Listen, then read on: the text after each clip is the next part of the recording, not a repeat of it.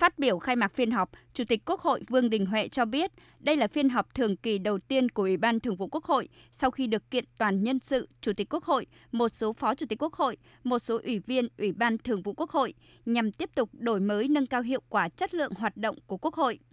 Ngay sau kỳ họp thứ 11, Ủy ban Thường vụ Quốc hội đã tổ chức hội nghị với tất cả đại biểu Quốc hội chuyên trách ở Trung ương. Chủ tịch Quốc hội, Phó Chủ tịch Quốc hội phụ trách ngành và lĩnh vực đã triển khai thực hiện kế hoạch làm việc với 10 cơ quan của Quốc hội, Văn phòng Quốc hội, các cơ quan của Ủy ban Thường vụ Quốc hội.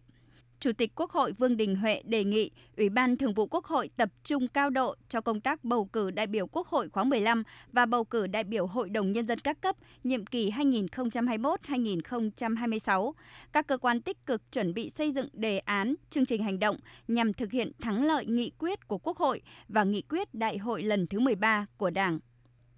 Trong sáng nay, với 100% thành viên Ủy ban Thường vụ Quốc hội có mặt tán thành, Ủy ban Thường vụ Quốc hội đã thông qua nghị quyết về việc điều chỉnh địa giới và thành lập các đơn vị hành chính của các tỉnh Thanh Hóa, Đồng Nai, Tuyên Quang và thành phố Hà Nội.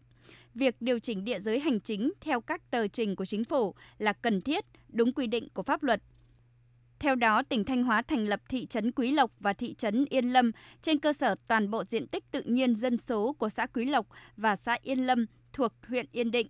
Sau khi thành lập, tỉnh Thanh Hóa có 559 đơn vị hành chính cấp xã, trong đó huyện Yên Định có 26 đơn vị hành chính cấp xã, gồm 22 xã và 4 thị trấn. Tỉnh Đồng Nai thành lập thị trấn Long Giao trên cơ sở toàn bộ diện tích tự nhiên dân số của xã Long Giao thuộc huyện Cẩm Mỹ. Sau khi thành lập, tỉnh Đồng Nai có 170 đơn vị hành chính cấp xã, trong đó huyện Cẩm Mỹ có 12 xã và một thị trấn. Tỉnh Tuyên Quang điều chỉnh địa giới hành chính và thành lập thị trấn thuộc huyện Lâm Bình, huyện Yên Sơn. Sau khi điều chỉnh địa giới hành chính và thành lập thị trấn, tỉnh Tuyên Quang có 138 đơn vị hành chính cấp xã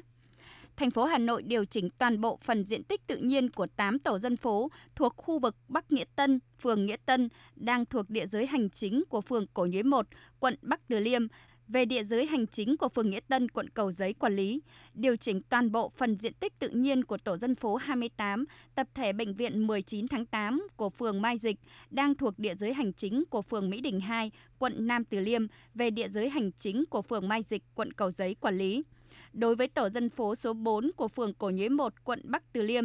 trước đây là thôn Hoàng 4 của xã Cổ Nhuế, huyện Từ Liêm, nằm giữa các tổ dân phố Bắc Nghĩa Tân do phường Nghĩa Tân, quận Cầu Giấy quản lý, giữ nguyên như hiện trạng.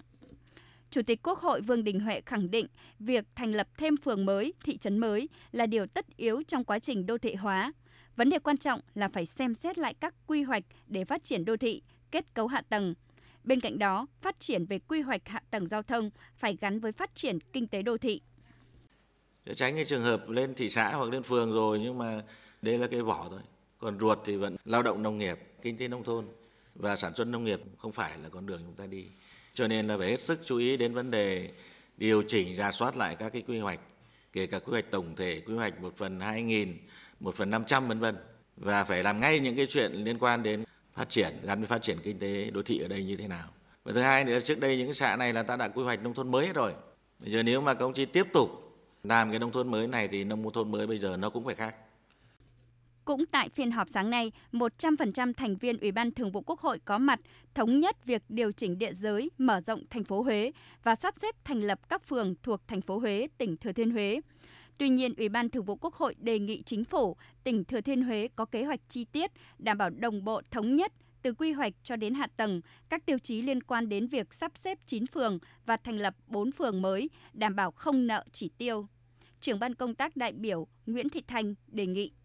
Đề nghị là sau khi xong thì các đồng chí phải có lộ trình đảm bảo cho cái việc thực hiện sau này nó không bị nợ cái tiêu chí trong cái quy định thành lập. Thứ hai là vì chúng ta tích hợp 3 trong 1 cho nên chúng ta phải có một cái kế hoạch làm rất là bài bản của các cái nội dung liên quan đến cái đề án này để tránh cái việc là sau khi chúng ta thực hiện ấy, nghị quyết ra rồi nhưng mà chúng ta thực hiện nó lại trái luật. Chúng tôi cũng đề nghị quan tâm là sau khi chúng ta hoàn thiện xong cái việc bầu cử thì việc hình thành tổ chức bộ máy mới là chúng ta phải rất quan tâm của các phường và nhất là bốn phường mới về tổ chức cán bộ. Đối với diện tích dân số các phường được điều chỉnh chưa đáp ứng tiêu chuẩn quy định, Ủy ban Thường vụ Quốc hội cho rằng không nên quy định quá khắt khe bởi tỉnh Thừa Thiên Huế có những đặc thù riêng. Phó Chủ tịch Quốc hội Nguyễn Đức Hải cho rằng trong thành phố Huế là có rất nhiều đồi núi rồi cung điện rồi rừng cây trong đồi núi ngay trong thành phố cho nên cái yêu cầu về diện tích phân bố dân cư và bảo vệ các cái rừng thông rồi tất cả các cái di sản ấy nó rất là quan trọng. Hiện có mật, có chỗ nơi tập trung rất đông, dọc bờ sông Hương, nhưng có cái nơi rất là rộng, cái tiêu chuẩn về dân cư thì theo tôi nghĩ ta nên chú ý cái đặc thù của cái đô thị. Và cái quản lý của phường, xã ở đây nó cũng phải mang yếu tố văn hóa nhiều hơn. Ủy ban Thường vụ Quốc hội cũng đề nghị chính phủ khẩn trương tổng kết, trình Ủy ban Thường vụ Quốc hội sửa đổi nghị quyết 1210 và nghị quyết 1211 Ủy ban Thường vụ Quốc hội khóa 13 để làm rõ mô hình thành phố trong thành phố trực thuộc Trung ương, các cơ chế đặc thù phù hợp với từng loại hình đơn vị. Trong đó chú trọng nghiên cứu bổ sung các quy định áp dụng với đô thị có tính chất đặc thù, đơn vị hành chính đối với khu vực có giá trị đặc biệt về di sản văn hóa du lịch, trình Ủy ban Thường vụ Quốc hội trong tháng 8 năm nay.